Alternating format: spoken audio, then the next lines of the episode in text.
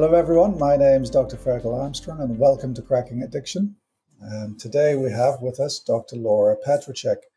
So, Laura, today we'll discuss the ninth step. So, what is the ninth step? The ninth step is made direct amends to such people wherever possible, except when to do so would injure them or others. It's the making amends step. It's the actually going to visit people to say, I'm sorry I screwed up. What can I do to make amends? Very challenging. And I would imagine it's a it's a long, protracted process. It's not a one off. No, it's not a one off. It's uh it's having the readiness and willingness to take full responsibility and the consequences of our actions and yeah. um, to care for the well-being of others at the same time is the very spirit of step nine to such people what does to such people mean well to such people are the people that you're making amends to those are the quote unquote such people the the, the disclaimer unless it would injure them or others. What if it injures the person trying to make the amends? That's a good question. Um, well, I, I think at this point, the program really is trying to, you know, most alcoholics and addicts are all about me, me, me. And so the program is about really being more aware of other people, our effects on other people, our behavior, mm. how it affects them. So that is something to take into consideration. But in this step, we're putting other people first, so to speak. Like, oh, okay, I um, really messed up here. I need to make an amends. Uh, let's mm. say it's something at a job where you embezzled money or something. Um, yeah, that's going to affect you probably negatively. Uh, and, um, but still, the amends, you know, you messed up there made a mistake and you need to uh, rectify that. So yeah, I mean let's let's let's talk about that example. Let's let's say because of my alcohol use disorder, I embezzled money, and uh, you know, I I'm at risk of incarceration or criminal charges. Were I to go back to someone to say, "Here I am to make amends," what's the ethics behind that? Well, it's something to discuss I think with your sponsor, and if you're in therapy with your therapist, uh, to kind of weigh it out, you know, the consequences. Yeah. And yes, it would harm the person, probably, not necessarily, um, but uh, it might harm them. And then, you know, are they ready to take the consequences? Or let's say they have a family and, you know, a spouse and they're dependent on this person's income. Mm. Would that be really uh, helpful if he makes an amends or she makes an amends and then there's not an income coming in and it hurts other people? Yeah. Probably not a good idea. Um, you know, mm. a lot of people. Um, so when I was, you know, in the midst of my alcohol and drug use disorder, I uh, I stole left and right from department store, anywhere and everywhere. And my sponsor told me, suggested instead of going there and telling them and possible legal consequences, uh, to just send money every month to all these different places. So that's what I did. And then I read a story once where someone who worked at this particular department store said they received thousands of dollars every month with the ninth step on top of the paper where the money was wrapped in. Um, so, you know, it's a, I guess, a common uh, way to rectify the situation uh, without harming yourself. So, really, it's making amends anonymously. Yes, that's it. That's the word I was looking right. for. Yeah. Right, right. Yeah. Okay. Now, you know, that's on one level, that's challenging in and of itself. But I mean, the thing that might the people might find even more challenging is having to right a personal wrong, going to someone that they know they've hurt, and then saying sorry and asking how to make amends on a very personal level.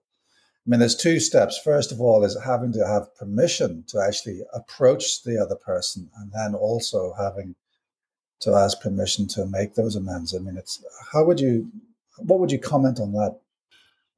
Well, it's not necessarily two steps uh, or a two step process. It's mainly making direct amends. So let's see, I'm making amends to someone we had a falling out in a friendship. Um, I wouldn't then take the next step, meaning what could I do to fix it or what could I do to rectify it? That's not really part of the step. The, the step is about making amends, but it's not about fixing it or the situation. Um, although that right. could be part of it where you ask, you know, what could I do? But that's really not part of step nine. It's more making the amends and then that's it and you know that could be a conversation or it could not be um, mm. Know sometimes i remember uh, asking a sponsor well i need to make amends i want to make amends to this person but i don't want to rekindle the friendship you know.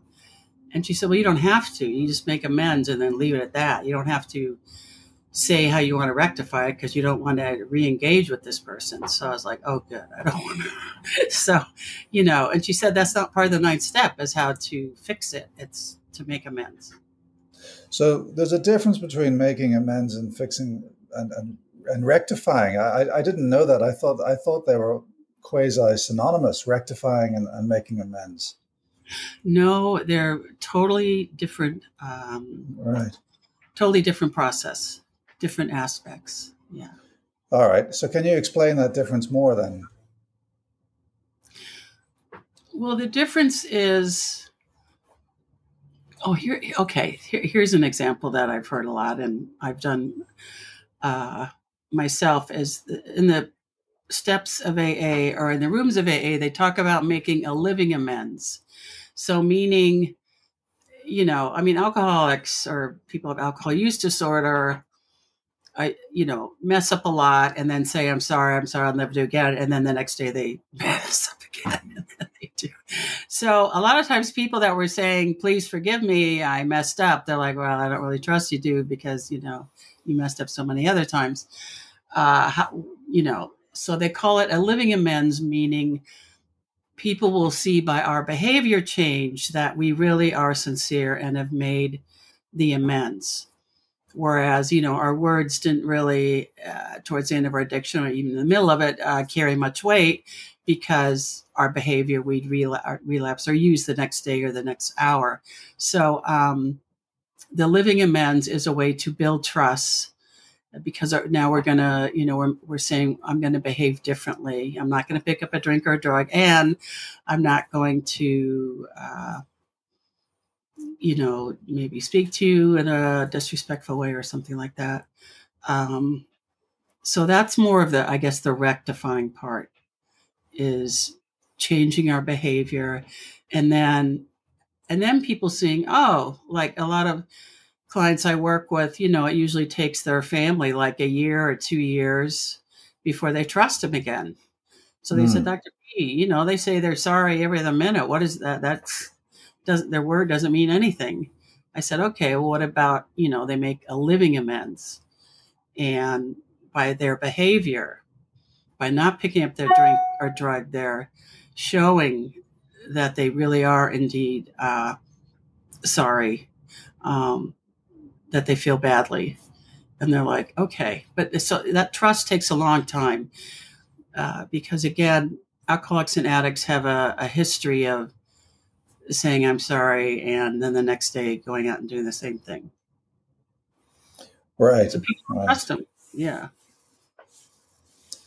So it's, I suppose, really, it's the demonstration of internal cognitive changes by one's by a change in a consistent change in behavior. Right. It's definitely a consistent uh, change of their behavior. Like every day, you know, okay, yeah, I'm going to yeah. follow these uh, yeah. aspects of the program.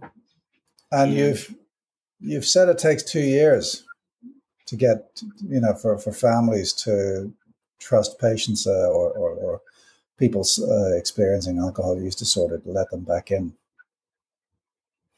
Yeah, it takes a long time. I mean, maybe it's only a year, but you know, also being in the sister program, Al Anon, uh, I hear that a lot, or with families I work with, you know, well, he's gotten sober before, or she's gotten sober or clean before, and then look what happened the next day, or mm. the hmm. next week, or maybe the next month. I'm working with this one couple where, you know, unfortunately, she relapses it like every other week or something, and you know, he's just kind of fed up. And so, Dr. P, I, I mean, how can I trust her? She says she's sorry. And then, you know, two days later, she's drinking again. And so, yeah. I mean, he has a point, and but yet she's, you know, very sincere. She means, I, I don't doubt that she means what she says or, or uh, wants to do to stay sober. Mm. But, um, you know, alcoholism is such an insidious disease that, uh, even though you make the commitment to stay sober, it, um, it, it, it seems to take over sometimes a person's behavior. Well, that's the definition of addiction, isn't it? Even though you don't want to, you do. Right. Yeah.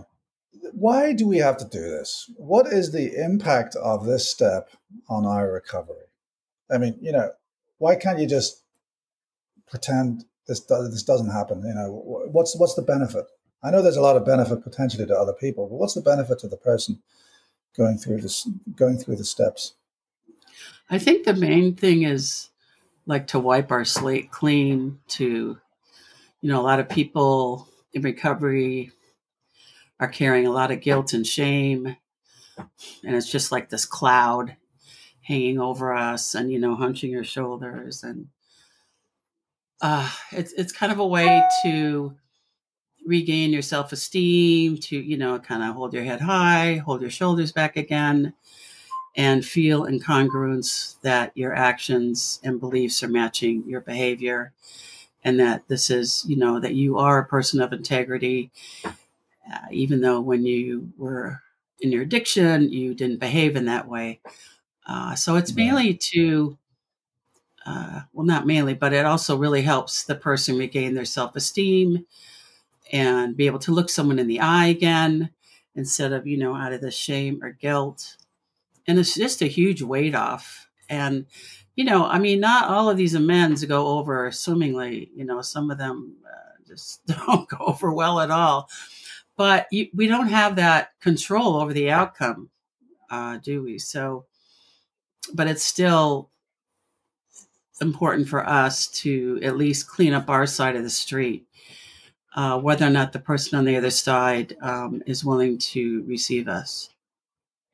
And it's not a, a process that occurs in isolation. There is a huge build up to this, isn't there? You know, there's well, step yeah. nine. The, you know, the, the, the processes of step nine actually start multiple steps previously. Talk us through the context. Right. Well, the steps um, are supposed to be taken in order for a reason because they do build on each other. They mm. are, it's like scaffolding. Uh, the steps are scaffolding. So, step one, I mean, if you don't get step one 100% right, meaning quit using uh, drugs and drinking, you really can't move on to the other steps because you don't have that foundation yet at all. But once you have mm. somewhat of a foundation of being clean and sober, then, you know, okay, believing in a power greater than ourselves and then trusting uh, in someone outside of ourselves and then making an inventory and then discussing that inventory of our behavior and past actions to a sponsor or therapist and then having um, the belief that uh, another person besides ourselves and a higher power can help us uh, be willing to make these amends. And then the eighth step, writing them down. And then the ninth step, uh, writing, you know, who we've harmed down. And then the ninth step, including ourselves at the top of that list. And then mm-hmm. the ninth step, making those amends. So there is mm-hmm. definitely mm-hmm. an order. Uh, I do have, you know, there's different sponsees I worked with who are like, well, I like that step. No, I definitely don't like that one. I, I think I'm going to just do this one. And unfortunately, a lot of times people relapse when they don't go through the entire process. It's not like a buffet where you pick and choose. It's not how it works. Yeah. yeah. yeah. So it's predicated on a large amount of work previously, and it's also specifically predicated on making the list because we've discussed in previous episodes how the thought of having to go through making amends inhibits people making the list. So if you can get over the issues around make, making the list, then you approach the ninth step. And it's what I'm hearing is that it's not something that happens quickly. The, ninth step may take many years to to uh, you know to complete in terms of actually making amends to all the people that you've that you've hurt or wronged. It may take a long time. It may take years. Yes, it may take years in the sense of. Uh, so with the eighth step, usually write down the names that you know it's not so hard to make certain amends to. You don't feel it would be such a, a struggle. But some people on the list, yeah, you know, we maybe have a a total block or just don't feel we could ever make amends or don't want to. Mm. So those people would probably take a long time. Yeah. Um, but other people, uh, other people, it, it depends. Sure. Mm-hmm. So let's talk about the role of willingness. I mean, really, it's the, you're, you're, you're going through a very challenging process. You have to be willing to do it because there's a, and there has to be a, benefit to you. And you, we've discussed the benefit, which is it's part of the healing process, it's part of the recovery process. But the willingness to do it actually starts previously, doesn't it? You know, the willingness starts with the uh, the previous steps. How do you sustain that willingness through the entire process? I think so for I myself sustain the willingness by talking about it in the rooms, by um, talking to my therapist, by talking to other people. Um, also about it, it's I think where people have a big block, I know myself included, is um, you know, when I think about or oh, I need to make amends to this person. A lot of times, uh, people will say, "Yeah, but they did this, this, and that to me," mm. and um, so to uh, like for example, today would would be uh, my father's ninety uh, second birthday, and um, you know, I put that man through living hell when I was a teenager, but I really had uh, a struggle making amends because I had a you know book full of things that happened in uh, my family growing up that I felt he totally dropped the ball and and, even uh, participated in um, you know not being the best father he could be, but um, but a couple years before he died, uh, I decided to make an amends, and I'm so glad I did. I just focused on, he didn't, you know, come out and say, oh, I'm sorry, I effed up too. You know, and I didn't really think that would come out of his mouth anyway, but I felt better making amends. And uh, I knew that if he had died before making that amends, I would regret that. So I'm glad that I did. But it, it took you how many years? How many years of sobriety did it take for you to make that particular amends? Mm, probably 38 years. 38 years. It's not a yeah. one off, it's no. not a one off quick process, is it? No, because I had all this resentment. And I mean, sometimes, I, I mean, I still have a little, well, some, but, um, but yeah, I had a lot of resentment. And then even after I got clean and sober, uh, you know, he hadn't changed, even though I had changed. So, I mean, it was just like we'd go to a restaurant and try to talk. I try to talk to him about things growing up, and we just clear out the restaurant. I mean, people would just. I remember one time we looked around, we're like, "Where is everybody?" We didn't realize we had been yelling and screaming at each other. so uh, we always kind of had a, a, a contentious uh, relationship, but. Uh, mm in the end, I'm, I'm really glad I made amends. And, uh, and that's something to focus on, isn't it? That in the end, you are really glad that, that it happens. And no, notwithstanding how difficult it is, and notwithstanding how long it took you, you were glad. So, so in terms of a message of hope, what happened? What was the benefit for you having done this process? The benefit was, um, or the benefit is, uh, um, having uh, compassion. Um, the benefit is, uh, at least with this particular men's, was um, seeing my father more as a person and being a parent myself. I uh, I know I wouldn't get the Parent of the Year award either.